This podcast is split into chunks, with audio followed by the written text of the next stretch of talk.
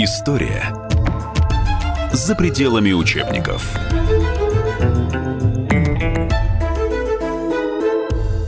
Здравствуйте, дорогие товарищи. Разрешите представиться. Я полковник в отставке Виктор Баранец, военный обозреватель «Комсомольской правды».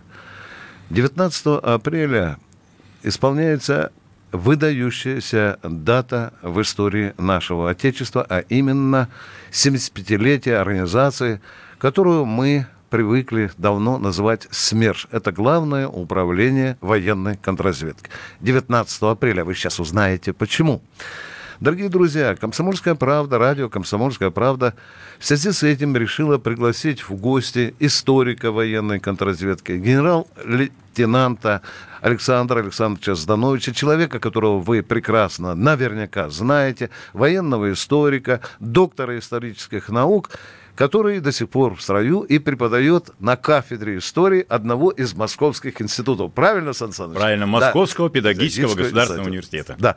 Итак, 75 лет СМЕРШу. Мой первый вопрос. Александр Александрович, скажите, пожалуйста, а почему именно в этот период был создан СМЕРШ? Какова его, его была цель? И вообще хочется услышать от вас какие-то моменты о его рождении. Пожалуйста, Сатаныч.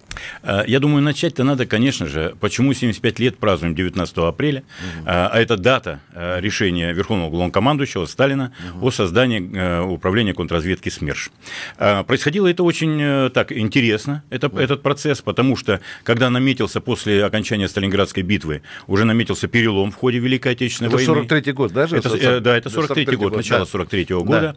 Да. Стало понятно, понятно, что уже Красная Армия пойдет вперед. Первая будет освобождать нашу территорию, нашей страны, ну и потом добьет, в конце концов, э, в своем логове немецкого зверя, как тогда говорили. Э, в этой ситуации, конечно же, возрастала э, роль и значение органов государственной безопасности. Напомню, что тогда единый был наркомат внутренних дел. В этом наркомате внутренних дел были подразделения или управление контрразведки, которое занималось на территории Советского Союза этой деятельностью. И и было управление особых отделов, которое выполняло контрразведные и иные функции непосредственно в войсках, в Красной армии, в военно-морском флоте. Угу. Вот эти две структуры. И когда Сталин предложил, вернее, даже дал указание Лаврентию Берия, который являлся наркомом внутренних дел, э, продумать предложение и предложить ему варианты, как можно отделить оперативное подразделение от э, того, что было в составе НКВД в принципе. Потому что это были внутренние войска, пограничные войска, это был ГУЛАГ, так называемый, и так далее, и так далее. Угу. То есть не оперативные подразделения. Было разработано два варианта. А, что разделяется наркомат внутренних дел на два всесоюзных наркомата. Угу. Наркомат внутренних дел остается, которым наркомом Лаврентий Павлович Берия, угу. и э, наркомат государственной безопасности. Его возглавить должен был э, Всеволод Меркулов, который являлся первым заместителем Берии. И вот Меркулов, э, по моим данным, два раза, ну, конечно, с позволения Берии, представлял Сталину и в Государственный комитет обороны проекты реорганизации органов безопасности Советского Союза. Сталин, в принципе, согласился Hilfe с этой схемой разделения. Не согласился только с одним, на мой взгляд, очень важным моментом, угу. что военная контрразведка, то есть тогда существовавшее управление особых отделов, угу. оставалось в наркомате государственной безопасности. Более того, угу. Меркулов предложил, чтобы его вообще не было управления особых отделов, а было единое управление контрразведки, и там некоторые подразделения только бы и занимались Красной Армией. Угу. Не знаю уж почему, но полагаю, зная творческий и оперативный путь э, Всеволода Меркулова, он никогда не работал в органах военной контрразведки. Поэтому эту структуру структуру, он не очень хорошо себе представлял, э, не очень хорошо, наверное, представлял и в целом состояние Красной Армии и флота, угу. что там надо делать. И он не был сторонником того принципа работы, по которому развивалась военная контрразведка. А именно, это объектовый принцип работы. О чем я говорю? Угу. Значит, если существует или сформирована дивизия, то там будет отдел контрразведки или в старых условиях особый отдел дивизии. Угу. Если армия, значит, особый отдел армии. Армия, да. Потому что оперативные работники и все подразделения привязывались к деятельности конкретных воинских формирований, а, чтобы их обеспечивать во всех направлениях. И для Меркулова было э, не самым главным, далеко не самым главным, такая тенденция э, работы, и она с 20-х годов, до разгражданской войны еще была, как поддержание высокой боеготовности частей подразделений, которые курируют те или иные органы контрразведки. То есть это, как бы, на первый взгляд, это не чистая контрразведная работа, борьба со шпионажем, да? но, как мы знаем, в тяжелейших условиях войны очень важно было командованию, например, иметь информацию о реальном состоянии боеготовности тех или иных частей подразделений и в соответствии с этим уже принимать конкретные решения по тем или иным наступательным или оборонительным операциям. Абакумов на тот период времени, который являлся э, начальником управления особых отделов, своей точки зрения в данный момент не высказал. Но внес непосредственно Сталин струю другую абсолютно. Он говорит... Какую же? Да, а он говорит, а что вы так особое дело спрятали? Угу. Красная армия воюет, воюет, флот воюет, воюет, а военная контрразведка в лице особых отделов где-то у вас на третьем, пятом плане осталась. Поэтому, говорит, вы доработаете. Меркулов новый вариант предлагает. Собирает второе совещание всех начальников особых отделов, фронтов, армий э, у себя в Москве и предлагает создать управление, отдельное управление военной контрразведки под названием «Смиринж» подчеркиваю это слово, это достаточно интересно. Да, да, да, Когда да. Э, Сталин попросил его расшифровать, что же это такое, он расшифровал так. Управление э, смерть иностранным шпионам. Угу. Тогда Сталин немножко подумал, насколько мне представляется, и это есть, кстати, воспоминания некоторые на сей счет, и сказал, а почему вы считаете, товарищ Меркулов, что шпионы только иностранные бывают? А вот мы сейчас пойдет Браво. Красная Армия вперед, да. и, и мы столкнемся э, с подпольной шпионской деятельностью бандформирований, и в частности на Украине, в Прибалтике, и это уже было ясно, да, да, что да. мы с такими столкнемся. Поэтому, говорит, надо, наверное, не Смиринш, а просто СМЕРШ назвать. Угу. Вот так и появилось. Это лично Сталин предложил это название. Оно такое достаточно грозное, но в период войны, кстати говоря, ни одно больше подразделение органов безопасности не имело какого-то своего наименования.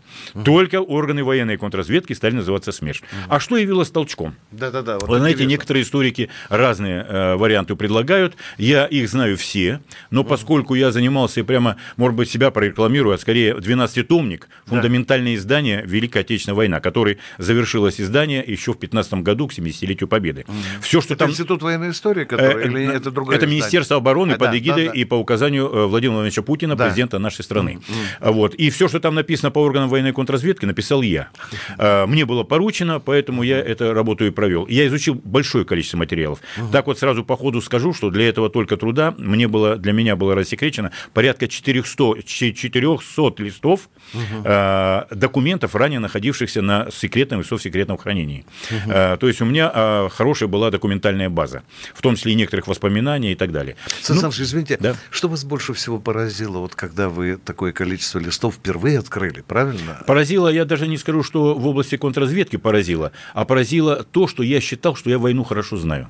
А когда я почитал материалы военной контрразведки, я понял, что я практически ничего не знаю, за исключением самых общих фактов. А как шла подготовка, что происходило в ходе этой подготовки, угу. как развивались события, многие вещи остались за кадром.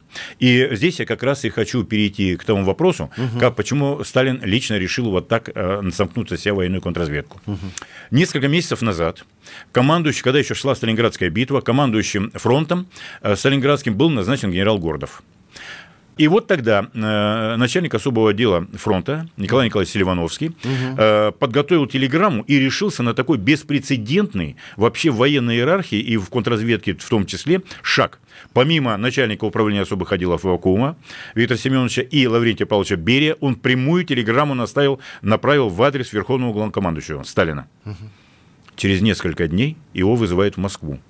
Это известно по воспоминаниям его адъютанта. Угу приезжают в Москву, он получил, конечно, ряд недобрых слов от Абакумова, что он помимо его направил. Потом от Лаврентия Берия получил такие же слова. И они пошли в Кремль. Втроем? Втроем, да. А. Все думали, что ну все, Абакумова э, снимут с начальника управления, Селивановского снимут с начальника особого отдела. Произошло совершенно иное. Вышел Сталин к ним, протянул руку Николаю Николаевичу Селивановскому и сказал спасибо, товарищ начальник особого отдела фронта. И впредь лично мне направлять всю информацию о том, что происходит на Сталинградском фронте. И он уехал опять руководить руководить э, на место туда. Генерал города вскоре был снят с должности, поскольку я видел этот документ, э, скажу мягко, что как человек э, не совсем порядочный, а как командующий не соответствует своему высокому военному положению и не сможет решить те задачи, которые Верховный главнокомандующий и Ставка и ГКО ставят перед э, фронтом. Спасибо.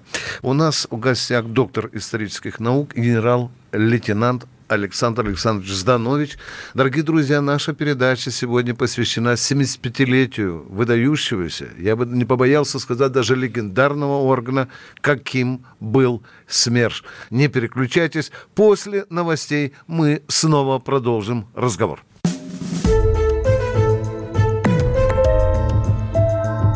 История за пределами учебников.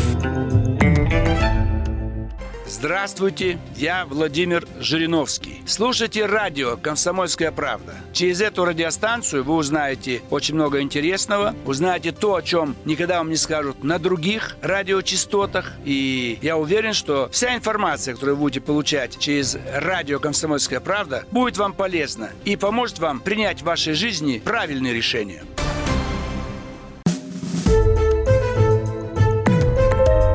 История за пределами учебников.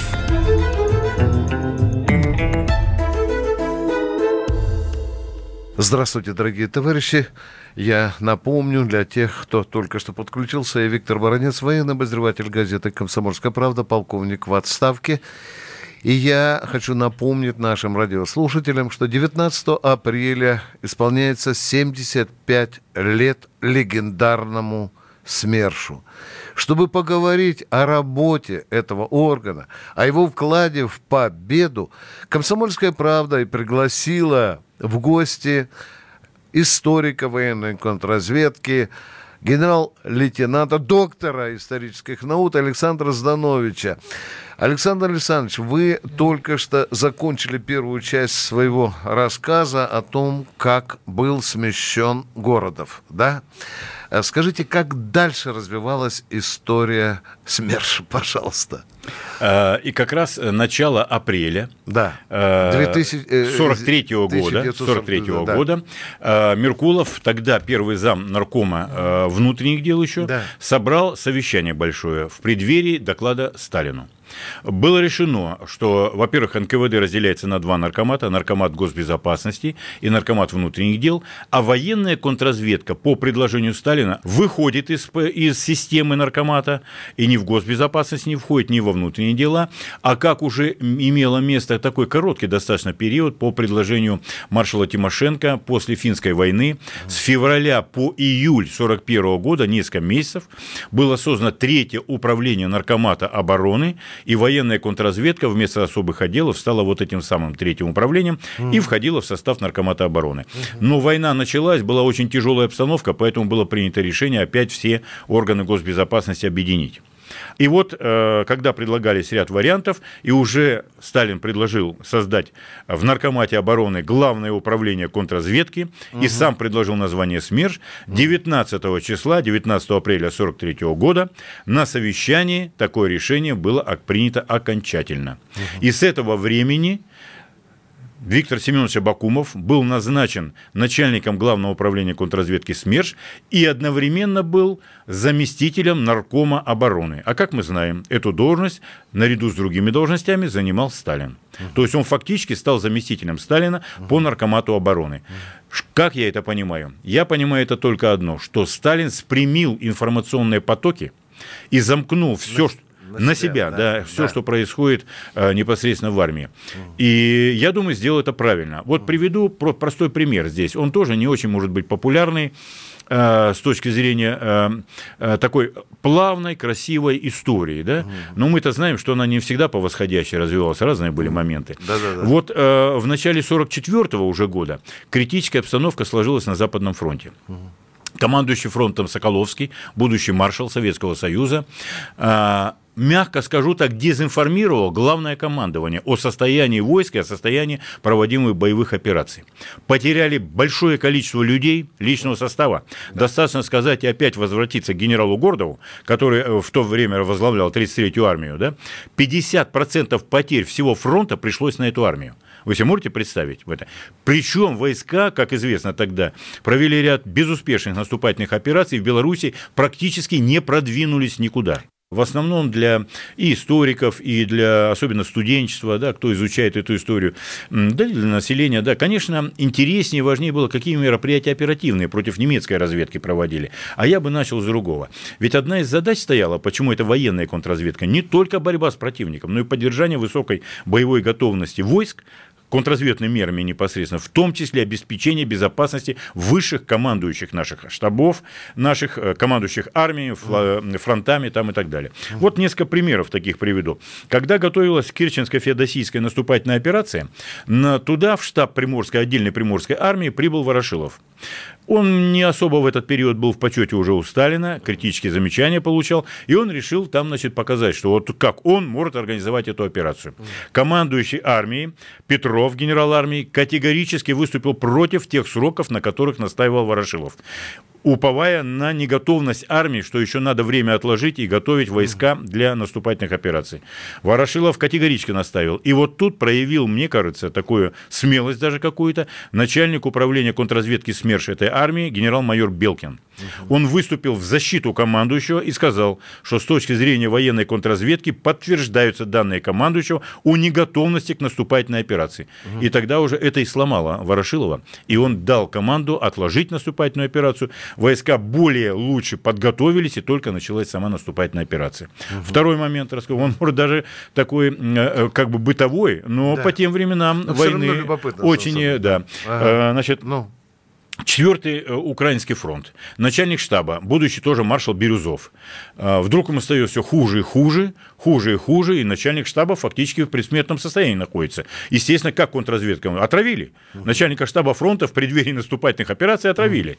Что выясняется? Оказывается, те подразделения контрразведки, которые обслуживали тыловые подразделения штаба, э, снабжающие подразделения, неоднократно указывали на непрофессиональность и неподготовленность сотрудников аптеки. И оказалось, что при эти... штабе, который При штабе, была, да, да, да, простая да, аптека. Да, да. И оказалось, что эти сотрудники дали не или не в том количестве, или не те препараты, и это осложнило э, положение э, начальника штаба. Mm. Конечно, это не теракт, да? да. Но если бы прислушались тогда угу. э, к начальнику контрразведки, э, угу. когда эта информация была, то, наверное, такого бы...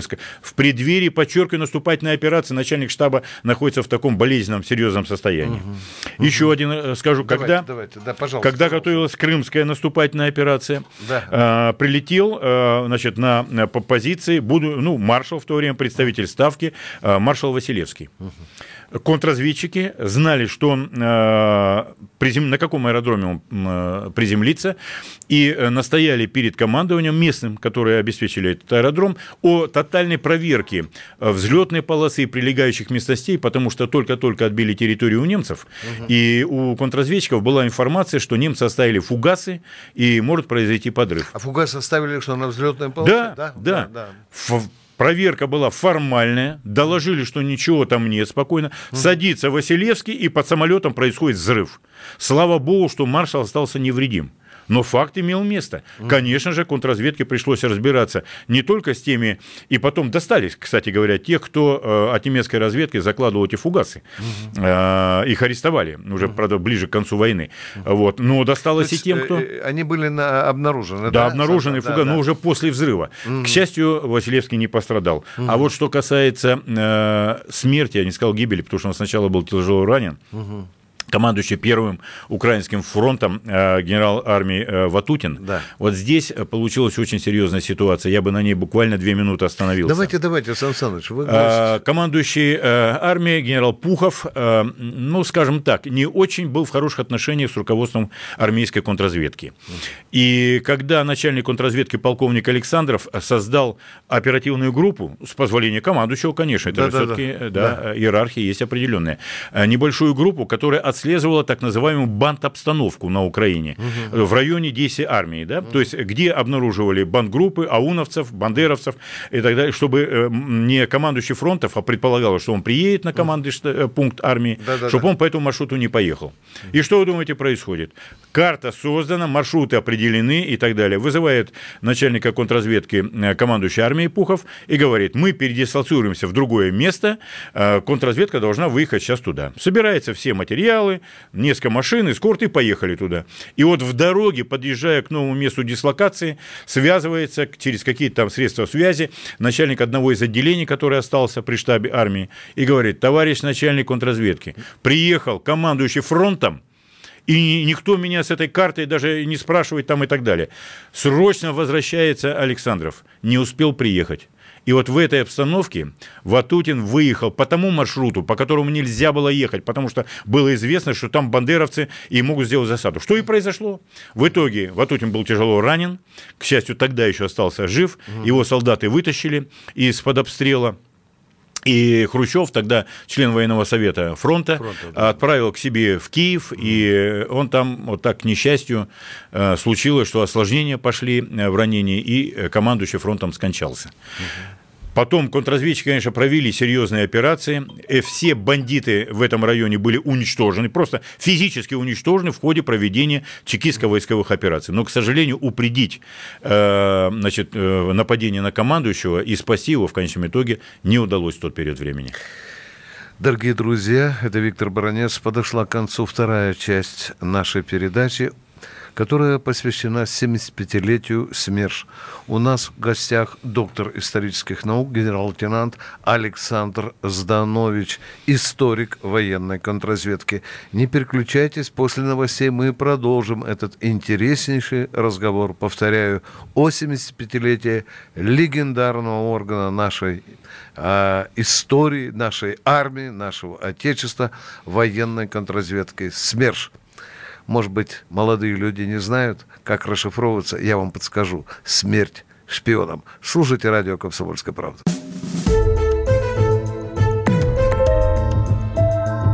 История за пределами учебников. Главное аналитическое шоу страны. Михаил Юрьев, Михаил Владимирович Леонтьев, Илья Савельев. Это главтема. Они знают, как надо.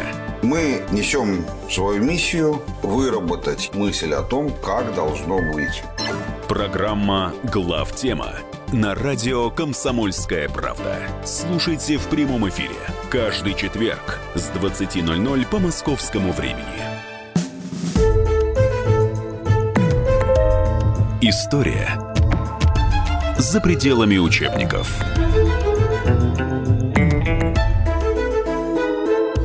Здравствуйте, уважаемые радиослушатели станции «Комсомольская правда». Позвольте представиться, я Виктор Баранец, полковник в отставке, военный обозреватель «Комсомольской правды». 19 апреля исполняется 75 лет легендарному СМЕРШу, органу, который внес великий вклад без всякой натяжки в нашу победу своими действиями, своим мужеством и своим профессионализмом. Вот мы одну из передач, нынешнюю передачу, решили посвятить истории СМЕРШа, вот об этом мы и говорим сегодня с историком военной контрразведки, генерал-лейтенантом, доктором исторических наук Александром Здановичем. Он мне обещал, я вам скажу по секрету, рассказать о фронтовых операциях. А сейчас я хотел бы перейти к очень интересной такой, действительно, я бы сказал так, сугубо контрразведной работе, угу. которая проводилась органами СМЕРШ на протяжении вот со дня организации, с апреля 43 года и по окончании Великой Отечественной войны. В частности, рассказать о некоторых зафронтовых мероприятиях. О них, э, конечно, рассказывать значительно интереснее, захватывающе там и так далее, угу. потому что за фронтом действовали, так сказать, и партизаны включены и так далее, и так далее. Но э, ведь мероприятия проводились не оторвано, они все привязывались к оборонительным либо наступательным операциям да. нашей Красной Армии. Так вот, одна из очень серьезных таких мероприятий – это операция «Черное золото», которая проводилась управлением контрразведки СМЕР Северо-Кавказского фронта. Угу. Что в этой ситуации нужно сказать? Что немцы, очень четко понимая значение для них э, различных ресурсов, и прежде всего э, ресурсов нефти, нефти. Э, да, и угу. запасов топлива для да. техники, придавали значение Северо-Кавказскому региону, нефтедобывающим районам. И вот они вперед с самого начала войны фильтровали из тех солдат и офицеров, которые попали в плен, тех, кто имел отношение к нефтяной и газовой промышленности. И из них вербовали специально, целенаправленно агентуру для работы в этих непосредственно регионах.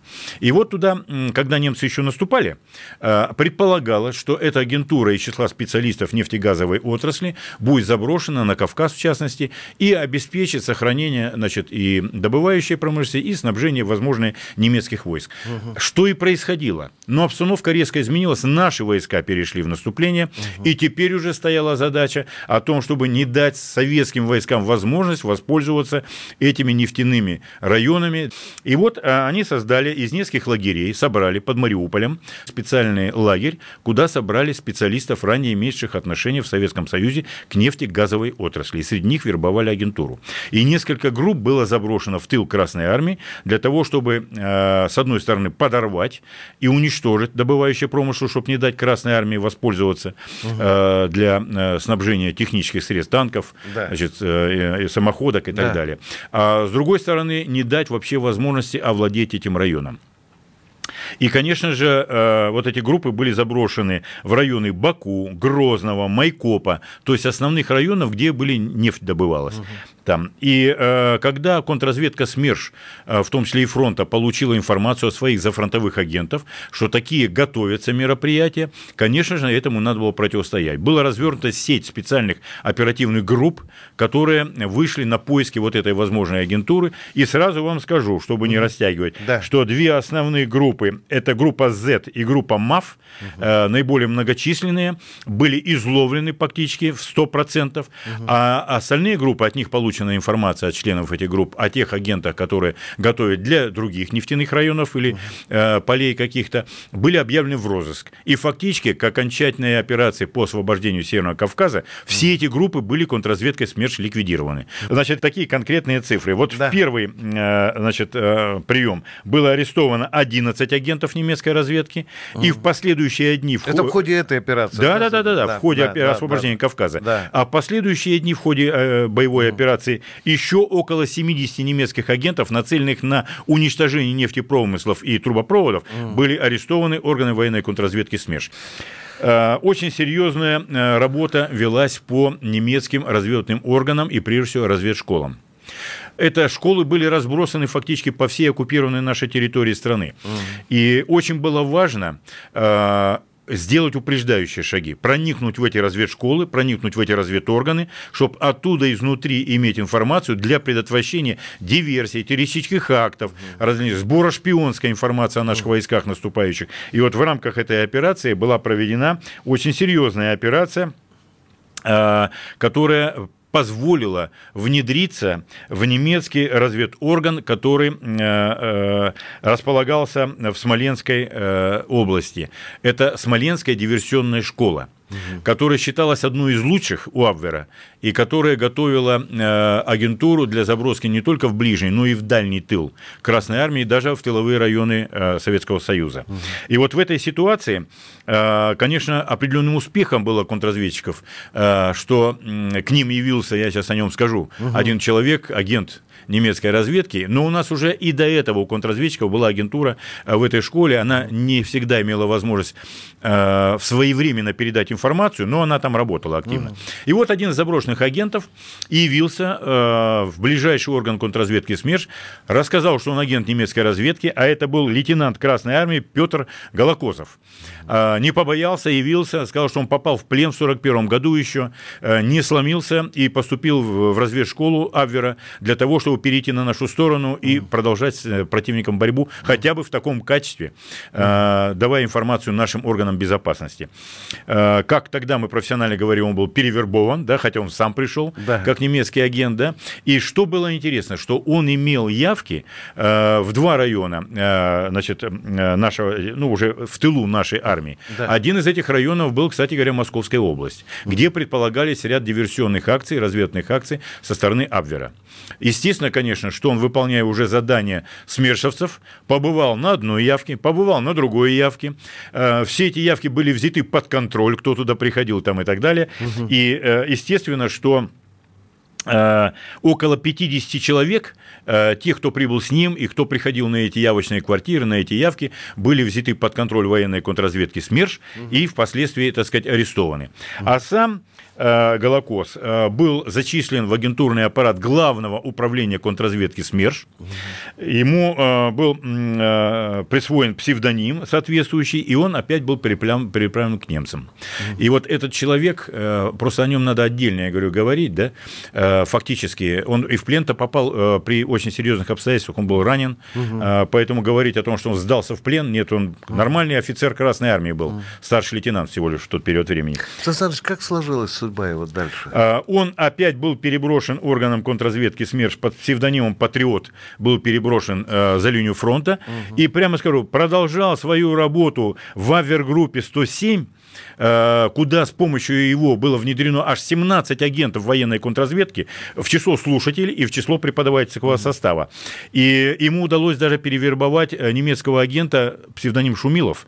Э, у него был немецкий, ну, фамилия его была другая, потому что он действительно в тот период времени, я не скажу, что он изменник Родины, но он сдался врагу в начале войны и выполнял задачи агента немецкой разведки несколько раз в тылу Красной Армии. Так вот, Голокос его завербовал и использовал даже его, поэтому практически практически весь э, личный состав Смоленской разведшколы э, был парализован э, вот, действиями нашего вот этого зафронтового агента. Он длительное время пробыл в стане врага и, собрав еще дополнительную информацию, прибыл и помог внедриться в этот разведорган другой агентуре СМЕРШа uh-huh. и э, принес информацию более чем на 20 агентов немецкой разведки, ранее заброшенных в нас тыл, Подчеркиваю, что все до одного эти агенты были нейтрализованы органами безопасности и СМЕРШ, и территориальных органов безопасности в тылу, и фактически свели на нет вот на этот период времени работу Смоленской разведшколы и вообще этой обвергруппы.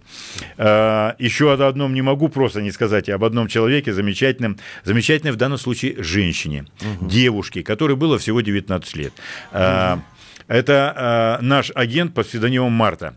Угу. По какой такой причине я не знаю, я бы назвал имя этого человека. Я-то его знаю, но к сожалению, пока не принято официального решения угу. о рассекречивании фамилии этого человека, то я и тоже сказать, так сказать, об этом не могу. Но будем пользоваться псевдонимом Марта. Хорошо. Так вот, эта девушка, она была завербована органами военной контрразведки для зафронтовой работы и заброшена на территорию противника для внедрения в разведорганы. Угу. А на какой территории, где примерно не можете назвать? Э, э Это было в полосе действий Брянского фронта, ага. а потом она длительное время там оставалась и уже потом работала даже в период белорусской стратегической наступательной операции операции. Давайте как про того старшего лейтенанта, пожалуйста, я вас с удовольствием послушаю. Да, про Марту. Про да, Марту. Марта. Да. Так вот, она э, была заброшена э, к немцам в тыл. Угу. Они ее длительное время проверяли, в том числе и устраивали показательные якобы расстрелы ее и так далее. Она все выдержала, эта девушка, угу. молодая, 19-летняя. И она была зачислена в немецкую разведшколу. Мало того, она очень хорошо освоила радиодело и была назначена даже командиром группы, разведгруппы. Угу. С этой группы была заброшена в наш тыл естественно, связалась с органами военной контрразведки СМЕРШ, угу. передала в их руки других агентов, которые с ней прибыли, угу. и на ее основе, на основе ее радиостанции а, велась игра с немецкой разведкой по ее дезинформации относительно наступательных возможностей и планов Красной Армии. Если мы прямо так скажем, она спасла сотни, а может быть тысячи жизней наших солдат и офицеров, которые э, за счет той информации, дезинформации, вернее, которую она передавала, так сказать, немцам. И еще раз повторяю, что она проработала в этом качестве фактически до конца белорусской наступательной операции. А потом, вы знаете, как она опять пошла э, в медицинские органы Красной Армии и завершала войну уже в рядах родной нашей Красной Армии. Э, это очень интересный такой, э, так сказать, случай. Э, я бы сказал, что ну, даже э, я наверное, других таких вот случаев, когда женщины, девушки советские выступали в таком качестве и проявили себя геройски, не знаю, кстати говоря, все они, вот люди, о которых я говорил, они высокими нашими правительственными наградами были удостоены. И, наверное, еще про одного человека я не могу просто не сказать. Давайте.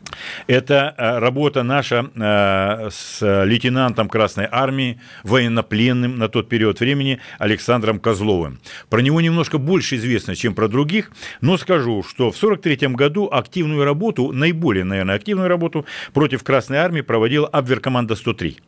Там очень хорошие были немецкие специалисты в области разведки и контрразведки, диверсанты, и они готовили, при них было школ несколько разведывательных, угу. и они готовили агентуру для того, чтобы парализовать наши фактические войска э, в полосе наступления, где э, вот немецкие части, в состав которых входила эта обверкоманда 103. Она известна была под кодовым названием «Сатурн». Угу. И если кто-то читал книгу Ардаманского, да, да, да, да. «Сатурн, Сатурн, Сатурн виден, почти да, не виден», виден да, и так далее, и так далее, да. это как раз об этом. Но тогда, не, когда это, э, роман этот писался, это да. не докум, документальная вещь, но да. все-таки художественная, да, а, говорить об этом человеке было не очень, а, так сказать, позволено. Дорогие друзья, в гостях у «Комсомольской правды» историк военной контрразведки, доктор исторических наук, генерал-лейтенант Александр Зданович. Через Буквально полторы минутки после новостей мы продолжим разговор с Александром Александровичем.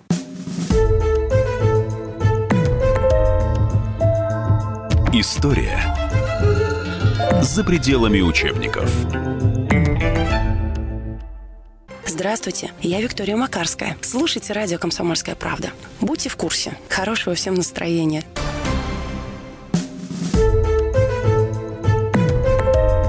История за пределами учебников. Здравствуйте, дорогие друзья. Это Виктор Баранец, военный обозреватель «Комсомольской правды». У нас в гостях доктор исторических наук – генерал-лейтенант, историк военной контрразведки Александр Зданович. Александр Александрович, вы мне обещали рассказать про радиоигры. Пожалуйста, я замолкаю, мне хочется вас слушать и слушать. Пожалуйста. А, Виктор, я да. единственное, что прежде чем приступить к, ради... к радиоиграм, я бы еще один интересный факт привел. Давайте. В период сегодня... подготовки э, стратегической наступательной операции в Белоруссии мы знали, я, мы, я имею в виду контр... контрразведка, да, да, Багратион. Да. Э, было известно, что на территории Беларуси э, в карательных операциях принимают участие не только СД, Гестапо, фельдполицай, так сказать, и так далее, немецкие, но и принимал участие карательный отряд из числа французов. Вот это я хотел подчеркнуть. Мало кто об этом знает, да? да. Так вот, за фронт была заброшена специальная группа, называлась она «Запорожцы», оперативно-агентурная группа. Это были только офицеры военной контрразведки. Агентуры там никакой не было. Они забрасывались на базу, на базу э, одной из партизанских бригад с задачей оказать содействие, когда начнется э, наступательная операция по освобождению Беларуси, операция «Багратион», как мы знаем. Наряду с теми э, действиями, которые они совершили в плане сбора информации непосредственно, да, да, я да. бы хотел подчеркнуть одну небольшую вещь. Они дали первыми информацию о наличии и участии в карательных операциях против наших советских граждан в Беларуси карательных отрядов из французов. Подчеркиваю, не немцев, не эльзасов каких-нибудь там, да, или так, да. французов, которые Франция была оккупирована, да. а эта группировка, так сказать, участвовала, карательные отряды были на территории Беларуси. Это были завербованные немцами? Нет, нет, нет, это лица французы по национальности, которые поступили на службу в карательной части немцев и принимали участие на Украине и в Беларуси, принимали участие в самых настоящих карательных операциях против партизан и местного населения. Так вот, эта оперативная группа «Запорожцы», она выявила место дислокации вот этого вот этой группы французской. Большая группа была? Большая. Да? Э, да, так это э, целый отряд был большой, да, Абвер-команда фактически, да? Угу. Ну, может, не Абвер, там она по-другому называлась, там, угу. на французский какой-то манер. Карательная угу. команда, зондеркоманда, да. так да. назовем. И э, этот отряд, наш оперативный отряд «Запорожцы», дали радиограмму с точными координатами присутствия этих французских карателей. И наша замечательная советская авиация бомбардировочная такой удар нанесла, что фактически от этого карательного отряда рожки до ножки, а других слов просто разбили в пух и прах. И остались фактически в живых только те, кто не находился в месте основной дислокации этого отряда карателей. Вот мне, мне кажется, этот факт важно подчеркнуть при сегодняшней абсолютно обстановке, когда э, против нас там пытаются разыгрывать различные карты, в том числе и французы в этом участвуют, к несчастью. Да? А теперь спокойно, так сказать, перейти, плавно перейти э, к тем радиоиграм. Это одно из направлений, важнейших направлений было в деятельности военной контрразведки. Я должен сказать, что за период Великой Отечественной войны 183 радиоигры было проведено советской контрразведки. Подавляющее большинство было проведено органами военной контрразведки. Сначала особыми отделами, а потом контрразведкой СМЕРШ. Даже больше того скажу, что те игры, которые проводились территориальными органами госбезопасности с созданием СМЕРШ, были полностью переданы в распоряжение Главного управления контрразведки СМЕРШ, где создан был специальный отдел по проведению радиоигр с противником. Какие задачи стояли? Очень такие на сегодняшний день простые, казалось бы. Да? Ну, Первое – дезинформация противника относительно действий и намерений Красной Армии. Второе – выведение на нашу территорию наиболее подготовленных диверсионно-разведных отрядов и отдельных агентов немецкой разведки. И третье – это э, э, обеспечение тех мероприятий, которые готовила Красная Армия по введению так называемой дезинформации да, введению в заблуждение немецкого командования. Три основных таких задачи. И таких игр было проведено 183. Э, чтобы не хвастаться здорово, скажу, что немцы провели, их разведка провела несколько больше, около 200 радиоигр с нами, с нами. Но по качеству проведения, по масштабности проведения ни у немцев не было ни одной такой операции, которая помогла бы немцам провести те или иные войсковые непосредственно операции.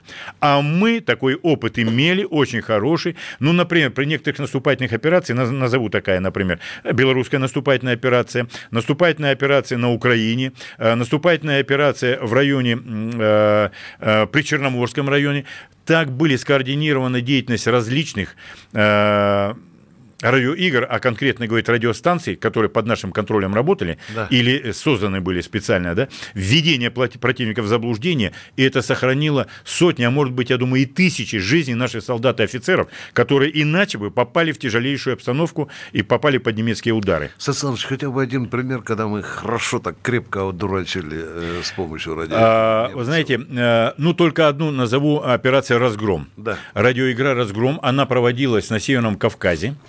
Э, и э, предназначалась для того, чтобы парализовать действия немецких э, диверсионно-разведывательных групп и агентурных групп, которые пытались значит, не дать возможности нам эксплуатировать э, добывающие, нефтедобывающие районы, чтобы поставлять бензин э, Красной Армии. Э, была очень серьезная игра с немецкой разведкой. Замечательные ребята, к сожалению, мы многие фамилии сейчас назвать не можем, э, агенты немецкой разведки, которые и явились к нам с повинной, были перевербованы органами военной контрразведки и участвовали в этих играх. Кстати говоря, они все были награждены боевыми орденами, включая орден боевого красного знамени, командира одной из групп э, получил. И вот такая операция... Немец. Нет, Немец. нет, грузины. Грузины, да? Да, грузины. И они работали на Северном Кавказе, там, в частности, в Грузии. Вторая операция – это операция «Арийцы». Вы знаете, что на территории Калмыкии, да. э, к сожалению, так получилось, что немцы сформировали калмыцкий даже корпус, который действовал против Красной Армии, э, доктора Даля, так называемого. Вот. Но это не значит, что все люди, которые были немцами мобилизованы в этот корпус, поддерживали какую-то немецкую там экспансию, там еще что-то. Э, но были те, конечно, кто готовы были воевать за другие абсолютно интересы.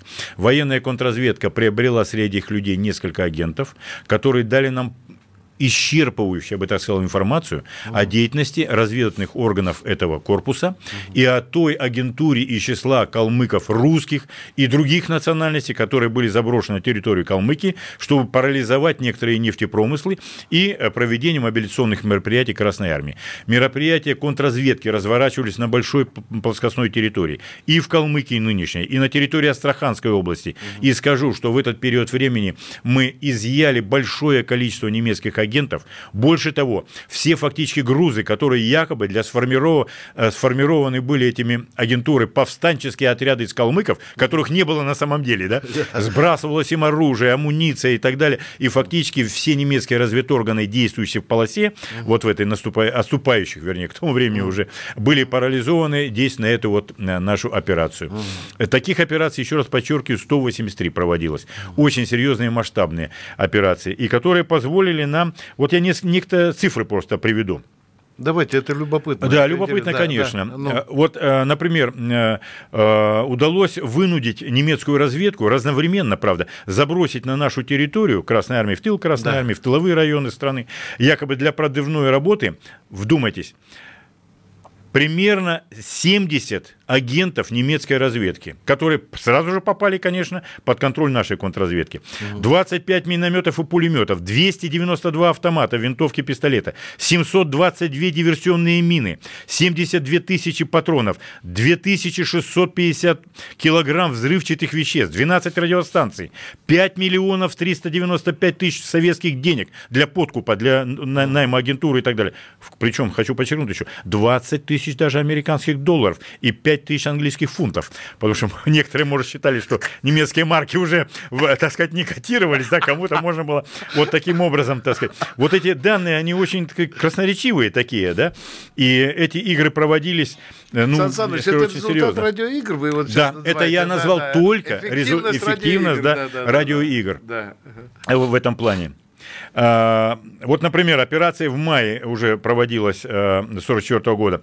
Mm. Противник потребовал от одной из групп своих агентов установить, куда передислоцировалась 11-я гвардейская армия. Несколько э, радиограммами, вот та группа, которая перевербованных агентов и наших да, сотрудников да, да. оперативных были, дали информацию, что передислоцирована армия в район Порхов-Дно. В то же время другой агентурной радиостанции, э, которая под Гатчиной находилась, тоже под нашим контролем, сообщили, что э, якобы медсестра одной из воинских частей, которая в этот район и убывала, как раз убывала в 11-ю гвардейскую армию, Красной армии. А фактически 11-я гвардейская армия в это время была передислоцирована на Третий Белорусский фронт и, как мы знаем, удачно участвовала в наступательных операциях Красной армии. Вот только один вот такой, так сказать, пример введения в заблуждение противника. Дорогие друзья, вы только что слышали услышали голос историка военной контрразведки, доктора исторических наук, генерал-лейтенанта Александра Здановича. Мы сегодня говорили с ним о 75-летии СМЕРШ, этой великой организации, которая очень много сделала для того, чтобы Его Величество Победа воссияла над нами в мае 1945 года. С праздником всех кто имел и имеет отношение к военной контрразведке. С вами был Виктор Баранец. Всего вам доброго. С праздником СМЕРШ!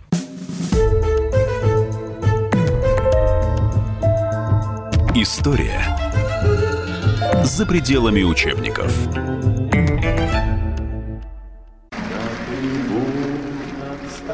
Прекращаю свою деятельность на посту президента СССР. А на небе туча.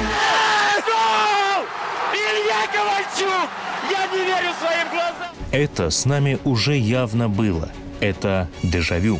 Воспоминания о прошлом, о том, что было в детстве и молодости, то, что мы бережно храним в памяти.